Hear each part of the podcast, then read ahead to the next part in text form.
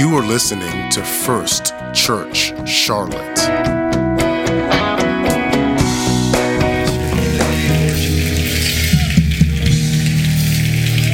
Bless your holy name, Lord Jesus. We bless your holy name, Lord Jesus. Amen. Amen. Amen. God bless you all. You may be seated. I love what I feel here today. I'm so glad for all of our guests and friends who have joined with us today. Thank you for joining your hearts to ours as we express our love to God for His goodness in our life. Uh, real quick, I wanted to say one thing to the, the men's outing we do every year out at uh, Copperhead Island at Lake Wylie. It's really just a park. Don't be impressed with the name. Uh, if you're really impressed with the name, then you should be a part of women's ministries here at the church because you'll notice the women are really impressed with that name. And so it's just a park on Lake Wylie. Um, it's free this year. It's it's uh, we've decided to pay. Uh, in years past, we've had we've collected money to pay for the good food because we wanted really good food. This year, it's free. Just sign up so we'll know and prepare for you, and come. Uh, this Friday night out on Lake Lake is a great time, great fellowship. I wanted you to be aware of that. Um, I am uh, also introducing something new for you. I want to make you rich in the Word. Uh, as a teacher, as a preacher, I, I, want you to feel rich in the Word because uh, the Scripture is God's gift to us. We don't have to wonder what God's saying to us. Just read. it's right there. Uh, one of the things we're, we're doing here is if you uh, look on our website, you'll see the notes of the message I'm preaching today. It's available on our website. Um, in fact, if you want to do it today, you can get your phone out. You go to firstchurchclt.com and you click uh, slash notes, um, and you can follow along with my notes. This is the notes I'm preaching from. Also, at the end of each section, there's a place for you to add your own notes, and then at the end, you can email it all to yourself. So when you leave here today, you'll say, Man, I am rich in the Word. That's what we want to do here at First Church. Um, so I'm going to get started preaching. My title today is The Do Something Church. The Do Something Church. Everybody say this with me. Say, I want to be a part of a Do Something Church. Amen. Amen. Amen. All right. God bless you all. Let's get started. Uh, I yesterday was like many of you here uh, on the, the property as we started our backpack drive, our giveaway uh, to support the neighborhoods around the church and give away uh, backpacks and school supplies. And we prayed with people and we gave away scooters and bikes that had uh, were a part of that day. We gave away hot dogs. It was just a great day. And as I stood there and I looked around, just just a moment into my life here, I, I, I just felt overflowing in my heart. I just, uh, as I surveyed everywhere I looked, I saw number one, people I didn't know. Uh, I saw kids that needed backpacks enough to get out here and wait in line in 90 something degree heat. Um, rich kids don't do that, just so you know. The, the kids, if they do that, they need, and we are honored to help those people. And so they, we had a line going all the way around the church. Um, I, I, worked the line and introduced myself to people and all that good stuff. It was a, a, tremendous honor that our church could be a part of that. But everywhere I looked, I saw you guys. I saw volunteers, 70 plus volunteers from the church here, giving a day of their time. Some of them much more than that. We had men here putting bikes together. We had a setup. We had planning. It's just a quite big event, as you can imagine. And my heart just, I felt overwhelmed. And I realized I had never been, felt more proud to be the pastor of First Church than I was looking around at this great day that had been put together. And uh, you look, you look over here, and the band is in this trailer, and it's 200 degrees inside the trailer, and they're not complaining except to each other. That's different, you know. And uh, Mark, Mark is MCing, just doing a great job, and uh, Bridget's over praying for people, and Lisa's over praying for people, and uh, the line, the the the, the it's just unbelievable. Uh, all of the workers and volunteers parking, standing out in the field, uh, and then there was those of us who were executive talent, always looking for air conditioning and shade, and uh, that's what executive talent means, you know. And so Uh, just an amazing day. Never more, never more proud uh, to be a part of this church than yesterday. I think every church in America should throw its heart at the community in which God has placed it.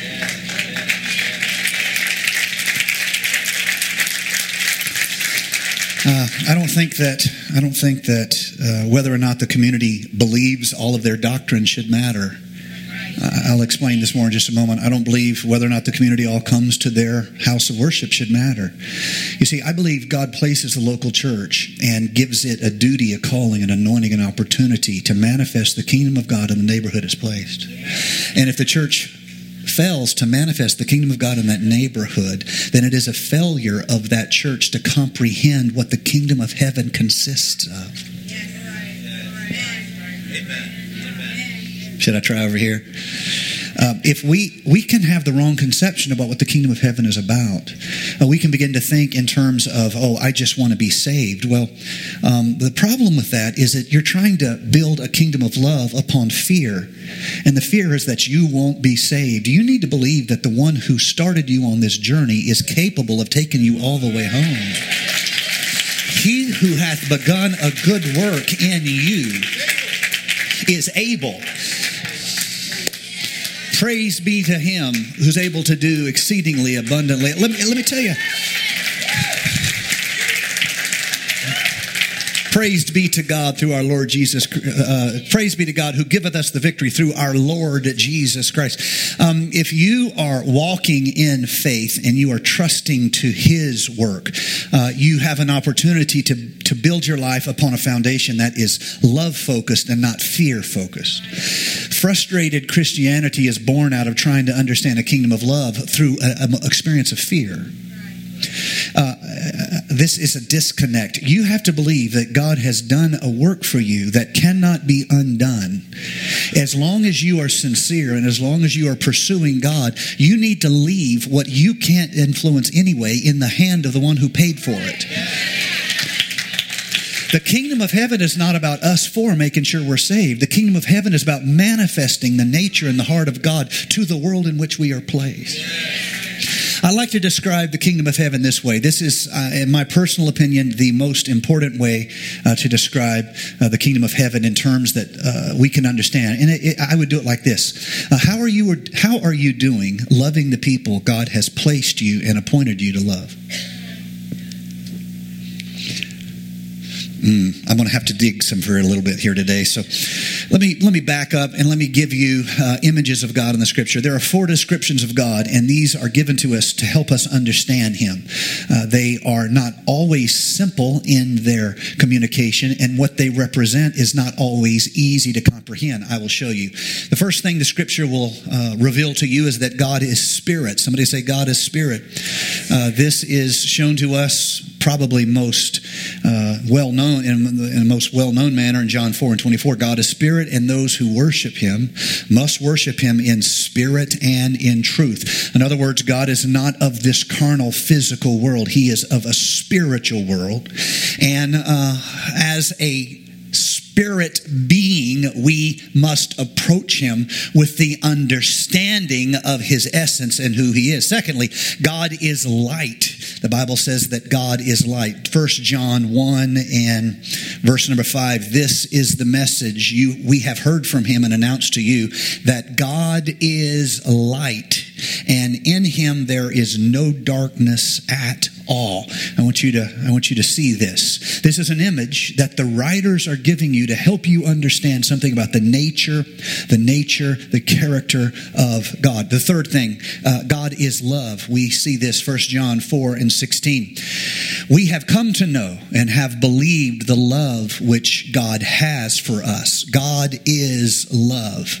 And the one who abides in love abides in God and God abides in him. And finally, the fourth image given to us as, as teaching illustrations uh, into the nature and the reality of God is Hebrews 12 and 29. Our God is a consuming fire. Of these four images, we have spirit, we have light, we have love, we have a consuming fire.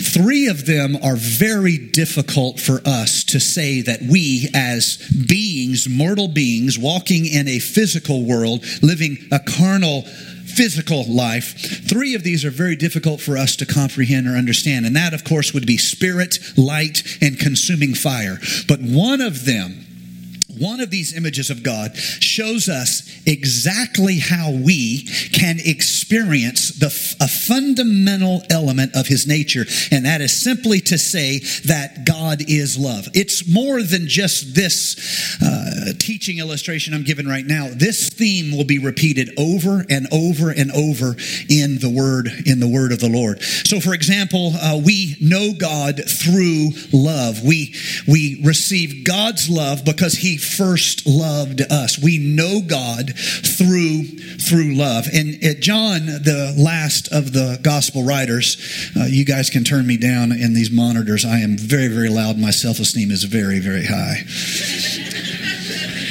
he is going to repeat this point over and over and over, and that is simply this you cannot say that you know God and have a love problem. He said, in fact, it's you're missing something fundamental if you say you love God, but you can't love your brother.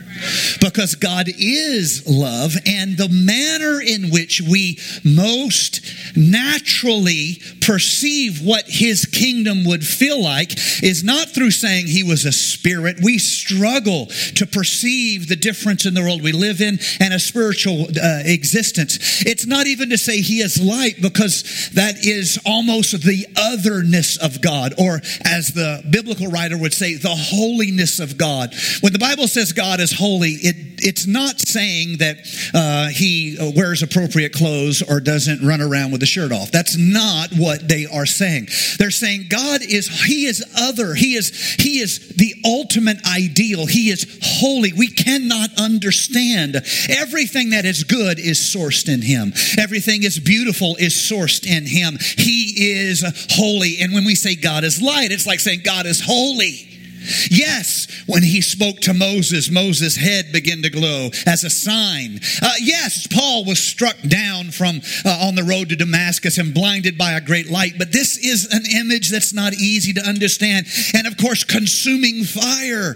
That is, it's there's something there, but it's of to do with his holiness, his otherness. This is what we can know, and this is what we can see about God. God is love. We have come to know and have believed the love which God has for us. God is love. And the one who abides in love abides in God and God abides in him. Let me read 1 John 4, 7 and 8. Beloved, let us love one another, for love is of God. And everyone who loves is born of God and knows God. He who does not love does not know God, for God is love. As a church, our choice to manifest the kingdom of God in the neighborhood and the city and the metro in which we are placed, the best way to do that is to fulfill that which is of God's heart and of God's nature and show forth divine love to the world in which we have been placed. There's no better system. There's no better plan. How are you doing loving the people God has appointed you to love? Remember, I taught this a few weeks back in the Old Testament. The Lord defends himself with his actions and he does things for his name's sake. Over and over again, you will read this. He saved them. Why? For his name's sake. He defended them. Why? For his name's sake. He delivered them. He provisioned them. He kept them. He blessed them. Why? For his, say it with me, name's sake. In the New Testament, the language changes. It's not what God has done for his name's sake, but everything that the apostles do, the Bible says they went out. Why? For his name's sake. They preached the gospel. Why? For his name's sake. Hear me, church. We must open our heart to the world in which God has placed us because we are defending the heart and the nature of God to the world in which we are placed. We love, we accept, we embrace, we speak life for his name's sake. Real quick, I want to point out here in this passage we read in First John, um, he who does not love does not know God, for God is love. The word "know" there is the same word where the writer of the book of Genesis said Adam knew Eve, and they, she she uh, they, she begat children.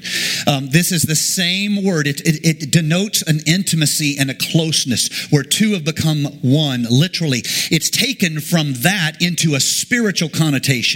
In other words, John says, if you, if you do not love, you do not, you are not one with God. You do not intimately know God. This is the problem that religious people oftentimes have. They feel like when they love people in their sin and in their flaws, they're saying to those people that it's okay for those people to live the way they live. That is the heart of a Pharisee. I only will love you if I approve of you. Honey, you don't even approve of me. How do you know what I'm doing? Now, hopefully, I'm living right, you know, being good, or my wife will kill me. She's already broke her foot on me. I want you to see something though. Love is not dependent on you. God loved you when you were still a sinner. If the people who came to this, this, this place yesterday, if they never come to this church, it was still the goodness of God that allowed us to love them. If they never repent of their sins, if they never turn their heart toward God, if they're never baptized, if they're never any water spirit, if they never do that, if they never even turn their heart toward God, we still were a church that manifests the love of God when we threw our hearts at Him and said, We want to be here for you. That is what the kingdom of heaven is doing here on earth. And that's not just my idea, but this is over and over. James and Paul and Peter and on and, and John, on and on. They are saying this over and over and over again. Paul says, Look, if you had all power, it wouldn't be as effective, effective as if you just loved people. Amen. Paul says, even if you could speak with the tongues of men and angels, that wouldn't be as good as if you just would love people. Amen. He said, if you understood all mysteries, imagine how cool that would be. The Lord will return on 2020, whatever. If that, even if you could do that, that wouldn't be as good as if you just loved people because love is how the kingdom of heaven is manifest here on earth. And if you think, how did the house of Israel miss this? They missed this because they felt most like God when they gave law, not when they gave love. And we can make the same mistake today. We feel most like God when we give law and not love. And so it is the Pharisees always try to trap Jesus between law and people. That's the whole point of them bringing these theological conundrums to Jesus. Like, for example, the lady in adultery. The law says she should be crucified, or not crucified, stoned. Crucified is what we're going to do to you in just a few weeks. Uh, she should be stoned. What do you say? Do you see how they're always trapping Jesus against the law? What matters more? Do people matter more or do the law matter more? Jesus always shows them that he loves people more than law. How could he do that? Because if you transgress the law at all, you're guilty of all of it. John, Peter, James, they all point this out. If you transgress it at all. And the point is not that she's not a sinner. The point is everybody here pointing fingers is sinners too. If law teaches you anything else, then you need grace. You misunderstood law. Amen. And so you see this, this, this challenge that is upon the church. We manifest the love of God to our community. I want us to be the do something church. I want us to do something in our homes, in our communities, in our neighborhoods, in our places of employment. I want to show you why we need to do this. And let me, let me direct you uh, as we continue here to uh, famous work that was written a few, few years back. Gary Chapman wrote a classic work work entitled The Five Love Languages or the Five Languages of, of Love. And I'm going to real quickly give you an overview because these are a great categorization of how we humans show love one to another. Uh, number one, uh, words of affirmation. Uh, this is when you say something positive to somebody. I love you. I appreciate you. You did a great job. Number two, physical touch. I know it's the age and the era of Me Too, and we need to be appropriate and careful with physical touch. Um, but I want you to know people crave uh, somebody caring about them, and sometimes just you putting a hand on their shoulder, just you giving them an appropriate hug or a, a, a, some action of affection can give them a reassurance and give them a statement of acceptance and uh, welcome uh, as much as anything. And some of you, that's your love language. Uh, number three, uh, time spent with them, quality time spent with them. Uh, this is a love language. Number four, gifts, special, thoughtful, personal uh, gifts. Number five, acts of service where you do something to help them. all of these are, are love languages that we show one another affection and we show one another uh, an acceptance. Now, Chapman points out his book, uh, that's the those five love languages, and then he points out that all of us have one or two that we do the best at, and then two or three that we don't do as well at. And that's an important truth for us in all of our relationships. Number three, he points out that we oftentimes will err by communicate in our love language to somebody and not see how they're communicating in their love language back to us. And relationships can go through difficult times because of that. Now, I want to answer a question.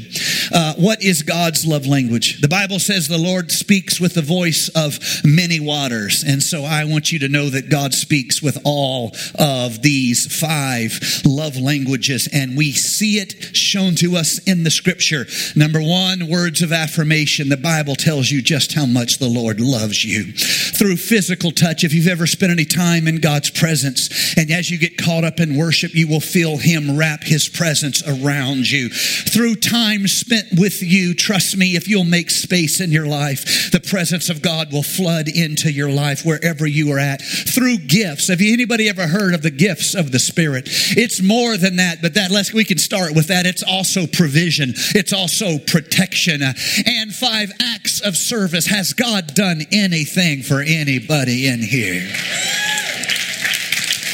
God speaks with all the languages of love. God speaks with all the beautiful, different elements of communication of love to his to his people. But I, I want to point something out to you. I want you guys to get this. And, and let me just say, I, I know I'm not trying to preach in some dynamic way. I really am trying to just pour my heart out to you here today uh, and have you receive something on this Sunday, particularly this Sunday after we have and more uh, with more intentionality than we've ever done, opened our heart to a community. I, I want you to see whatever love language you have, which whichever one of these five love languages fits you, you cannot do any one of them without taking action.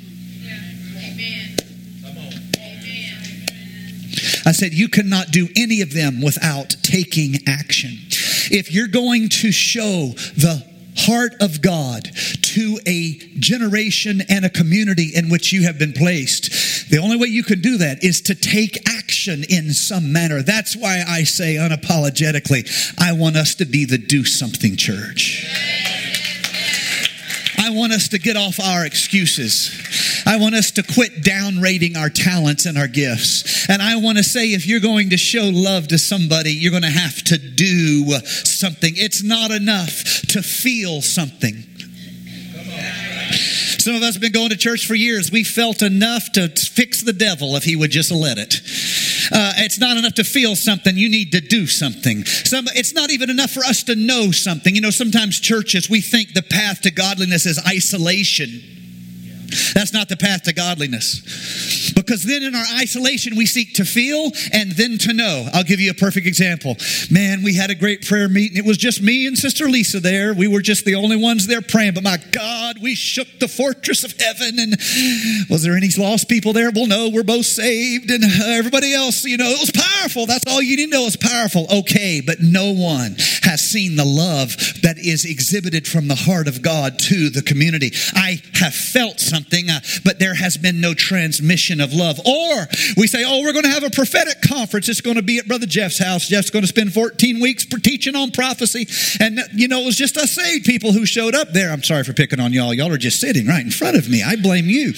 Uh, and, okay, we have isolated ourselves and then we have felt something uh, and we have learned something. Uh, but what have we done to let the world in which God has placed us to manifest his nature, his heart, and his love? What have we done to show them, hey, God loves you? He's not waiting for you to get perfect to tell you he loves you. He loves you right now in your mess. He's not waiting for you to get sorted out. He loves you in your sin.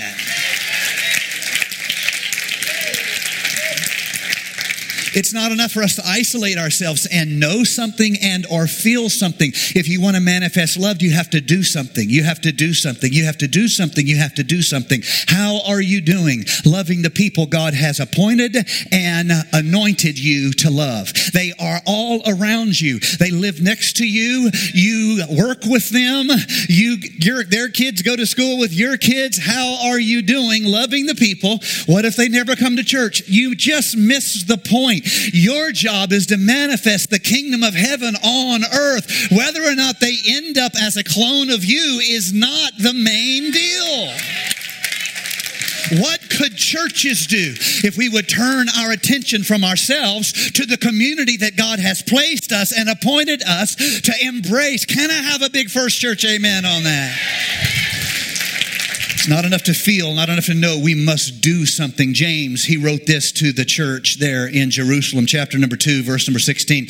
Now, if one of you guys say, Depart in peace, be warmed and filled, but you don't give these people the things they need to be warmed and filled, how have you profited anybody anything? We want to be the do something church. Both the early church father, St. Augustine, and uh, the reformer, Martin Luther, both wrote and observed some something very, very similar, and that is this sin is the curving of everything back to ourselves. Curving everything back to ourselves. We're concerned about our needs, concerned about our provision, concerned about our healing, concerned about our salvation. Uh, this is the path of the self, and it stands as a uh, continual temptation in the heart of the Christian who has been invited to take up a cross of sacrifice and be spend their life in a redemptive effort to save others. This is the contrast because in the kingdom of heaven, things do not always curve back to us, but everything we are and everything that we have is meant to curve out to the world in which we are, we are placed. I, I want to read Philippians chapter number two. And again, all of this is in your notes if you're taking advantage of those notes. Uh, chapter two, verse number one through four. I'm going to read in the message translation. Uh, new translations helps us hear the words fresh and new. I want you to just let these words wash over you and challenge you. Paul writes to that church, he says, if you've gotten anything at all out of following Jesus, if his love has made any difference in your life, if being in a community of the Spirit means anything to you, if you have a heart, uh, if you care, then do me a favor. Agree with each other, love each other be deep spirited friends. Don't push your way to the front. Don't sweet talk your way to the top. Put yourself aside. Help others get ahead. Don't be obsessed with getting your own advantage. Forget yourself long enough to lend a helping hand. You are God's plan to defend His name to your world. I am God's plan to defend his name to the world. What is his name? His name is Jesus. What does it mean? Jehovah has become my salvation.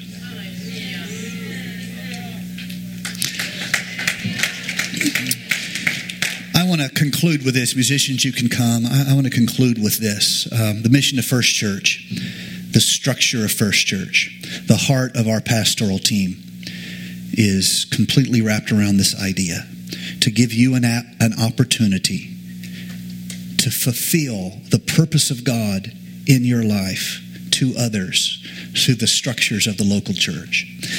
That is the point of the local church. In fact, the whole New Testament is structured around this truth that the local church is the hope of the world.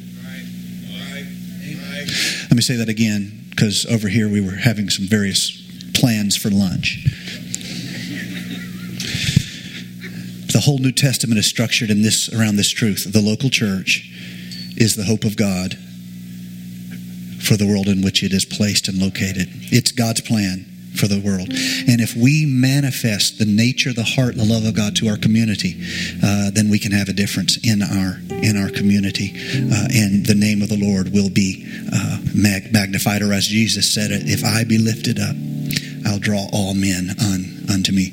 Everything First Church does is organized around the fact to give you structure in which, for you, to love the world that God has placed you in.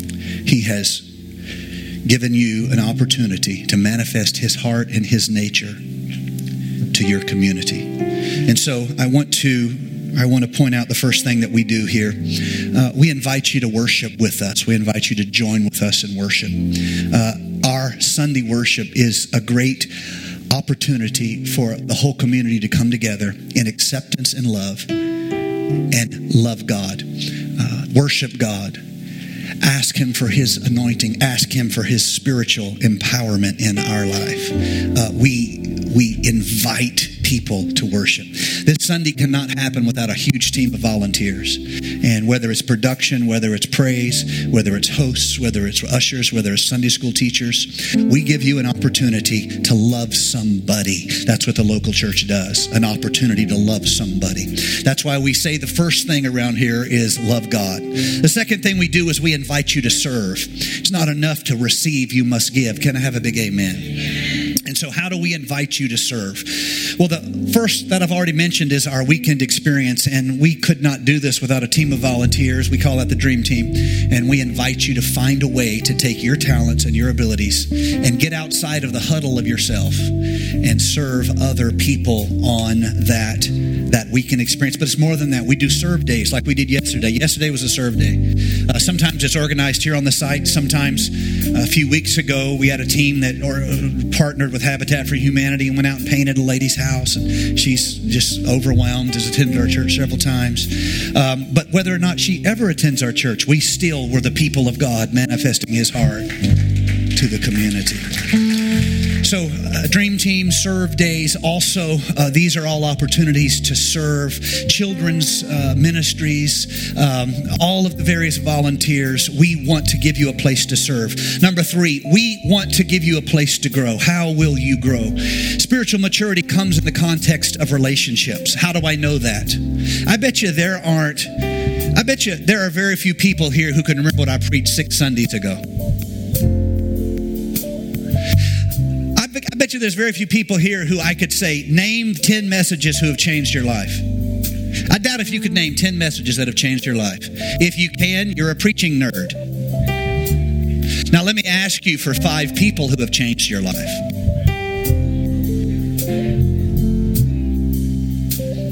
Is that do I need do I need to tarry there? Or do you understand what I'm saying? Messages they're good or not, but that's you don't they're gone. But people change your life. This is why spiritual maturity happens in the terms of relationships. This is why there is leaders, followers, there is uh, Jesus and his disciples. This is the importance of small groups in a church. Our church is way past the size where everybody can be everybody's friend. That's that's a pipe dream, never going to happen. But we can get larger and smaller at the same time through small groups. And if you don't believe in that, what you're saying is, I just I just want to show up what you're really saying is, I don't understand how church growth really happens. It happens through discipleship.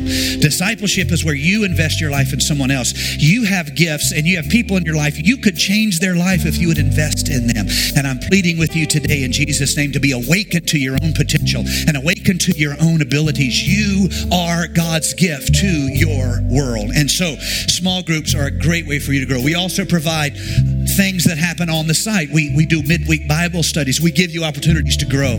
We're also starting uh, next month uh, a program. We're calling it Freedom. It's really next steps for uh, people who have already started progressing toward the Lord and they're making progress. They're already serving God. They're probably already saved. Uh, but, but things in their past that are still weighing on them and they need to get freedom over those things. They still have things, strongholds of the enemy, and they need to find freedom. That'll be starting in September. It'll be happening at just the same time that First Steps happens. It'll be right next door. Uh, this is us helping you to grow because if you are, it's like it's like the children of Israel.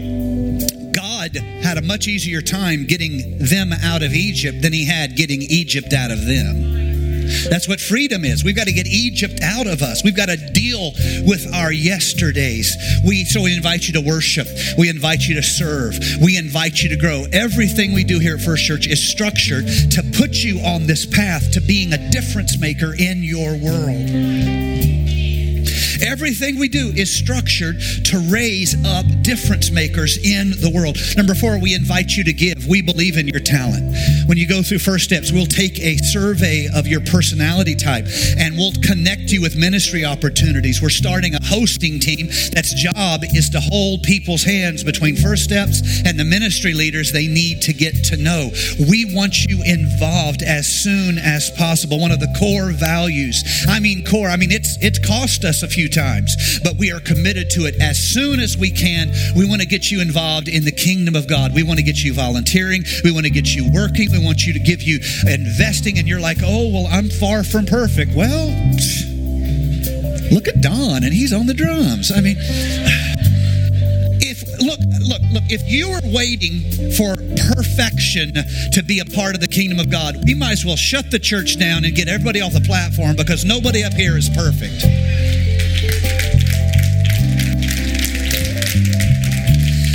I know, there is a certain personality type that when they go through the church, they're always looking at who's qualified and who's not qualified. And it may not even be who they are, it may have been how they were raised, and now they're trying to overcome the fear of that. the devil didn't want me to say that, did he? I want you to see we want to get you involved. Why? You're God's gift to your world. And He's not waiting until you're perfect. He wants you to love somebody today. Out of that comes family. Out of that comes acceptance. Out of that comes hope. Out of that comes joy. And finally, and I'm almost done. I'm doing good on time. I'm not worried a bit. Uh, number five, we ask you, invite you, prod you, prompt you, cheer you, and equip you to go into your world and to be the difference that God created and ordained you to be. In other words, the star of the show here isn't Pastor Nate, even though he's the most Christian of you all. The star of the show in your world is you.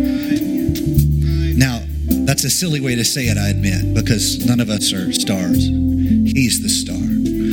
But I want to put the onus in your hands. I want to put the football in your hands. I want to say, run, brother, run. I want to say, run, Forrest, run. Yeah, I am old. Sorry.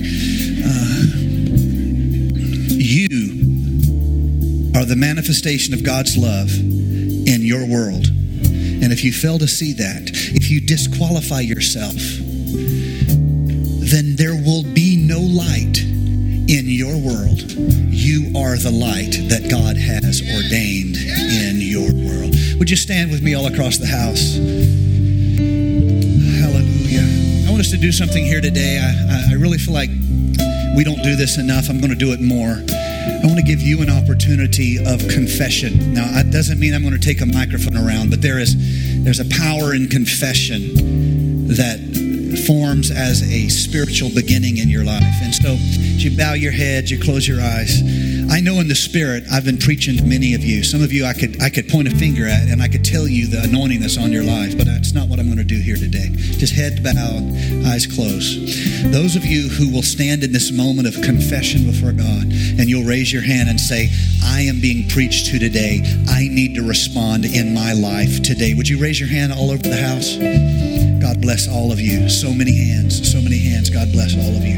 All right, I want to pray over you all, and then we're going to move into the, the, the prayer service. Uh, that we do at the end of all of our, our, our services. But first, I want to pray over all of you. Church, join with me right now. Lord, I am praying for a spiritual awakening in every one of our hearts and lives. Help us to believe that we are your hands and feet.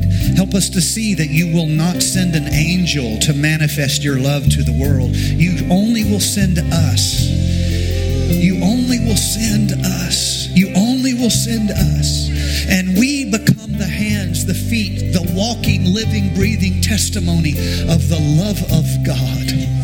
Lord Jesus, everyone who raised their hand here today, the, the, the, truth is they probably have distractions in their life that keep them from really making the commitment. And they've allowed those things to limit them, Lord. I, I want to pray against those distractions if possible. I, want to I wanna pray for some spiritual tenacity to be put in their spirit where today they would make a commitment, they would make a change, and they would begin to express the kingdom of heaven here on earth. They would be the ladder between heaven and earth where the ministering spirits would climb and descend, ascend and descend upon the ladder of their testimony in their world. In Jesus' name I pray. I feel the power of the Holy Ghost here right now.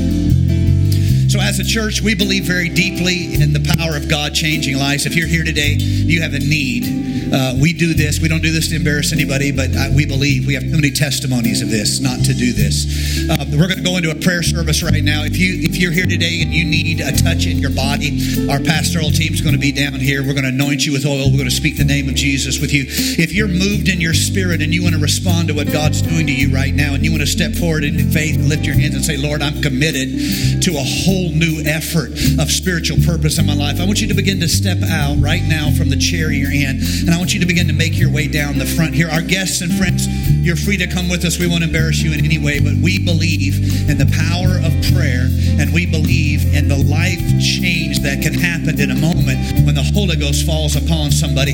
If you're here today and you need a job circumstance prayed over, this is what this prayer service is for. I want you to be bold. I want you to step out. I want you to come down and get the attention of one of our pastors that are down here, and they're going to speak the name of Jesus over you. If you have a circumstance in your home, a relationship circumstance, maybe uh, uh, children, uh, whatever the need is. Whatever the need is, I want you to respond. I feel like there's somebody over here who needs to respond to what I'm saying here today. I feel like there's something for you in the altar, and I'd like to invite you to be we bold. bless the name of the Lord. We bless the name of the Lord.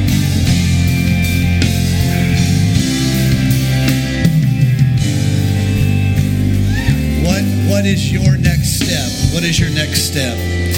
that's that's the only step that matters. What your next step is, and we very much want to acknowledge that very few of us are where we wish we were in faith or God or victory or mission. But we all, this is deep thoughts for troubled minds. Wherever you are, well, then that's where you are. See how deep that was? That'll change your life right there. The step that matters is the next step. So, uh, if it's been a while since you've repented and maintain a heart of repentance where you're seeking by your your choice to turn away from the world as solution to your heart. That's what we do with repentance. We turn away from looking to the world to satisfy us. Does that make sense? Yeah, we turn away. Our, our, we're never going to be satisfied with enough money or the right job or the right person. That's all illusions. Illusions. What we need is connection with our God, connection with the eternal. And what repentance is, is when you turn away from thinking your solutions is going to come from this world and you turn your heart up and say, You are my life. You are my hope. You are my. I find my joy in you. If, it, if you haven't had that in your life, that attitude of repentance, I'd like you to start right there. That's your step, okay? That's your step. Uh, you're gonna you're gonna cultivate it that this week. You're gonna, by your choice, turn away from this world as a solution and begin to turn your heart toward the things of God. It's really that simple. You say, "Well, I don't know where to start." We'll start with some quiet time where you express the longing of your heart to God. You'll be surprised how fast God meets you in that moment. If if you've been doing that, your next step, your next if you haven't if you haven't been baptized, that's a, a next step for you to be baptized because that's identity. That's why it's public. It's identity. You are now not your own. You are of the household of God. You are adopted. That's why you're baptized into His name. It's it's adoption. If you've been baptized and you haven't received the power of God, the, the, you need to believe that the Holy Spirit will start guiding you and leading you. One of the signs of that will be you can receive the gift of the Holy Ghost, like on the, the, the book of Acts. You can receive that same experience. But I want you to understand that's not the Holy Ghost, that's a sign of the Holy Ghost. The Holy Ghost will work with you right now. The Holy Ghost will work with you when you're still at the club, when you're not living right, when you're the Holy Spirit of God will reach to you and knock on your heart door and love you while we were yet sinners, Christ died for us. We love you. But what's going to happen is when you have that explosive of a personal experience, your confidence is going to go to the next level. That's what happened to the disciples. Does that make sense? Jesus had been with them, but when they had that experience, their lives were changed. That may be the next step for you. If that's not your next step. It may be your next step where you start attending church regularly to, to, to be bound together with other people of faith. It'll blow your mind how much strength it'll give you to join with other believers on a regular basis. Your next step may be to sign up in a small group and get some people in your life that you can exercise true spiritual grow, growth with, uh, uh, true spiritual mentoring. Both ways, you make each other better. Iron sharpens iron. My appeal to all of you today what's your next step? Let's take take it. Let's take it. Lord Jesus, I'm praying for every heart here. I'm praying for every person. I pray that you would guide us, lead us, anoint us, empower us according to your will. Let your spirit move mightily upon us, Lord, not, not for the sake of our elevation, but for the, the, the glory of your name in the world in which we live. In Jesus' name we pray. In Jesus' name we pray. Somebody say, In Jesus' name. Now put your hands together. Give God a shout of praise that fills this whole house. We exalt you, O God. Thank you for listening to First Church Charlotte. If this podcast has blessed you, please rate it with four stars. By doing so, you will help others find it and also bless them. If you're in the Charlotte, North Carolina area, come worship with us at 4929 North Sharon Amity Road. For information about service times and church ministries, visit us online at firstchurchclt.com. If you would like to help support our efforts, text GIVE to 704 445 5353. We pray God's richest blessings to you. Come, worship with us.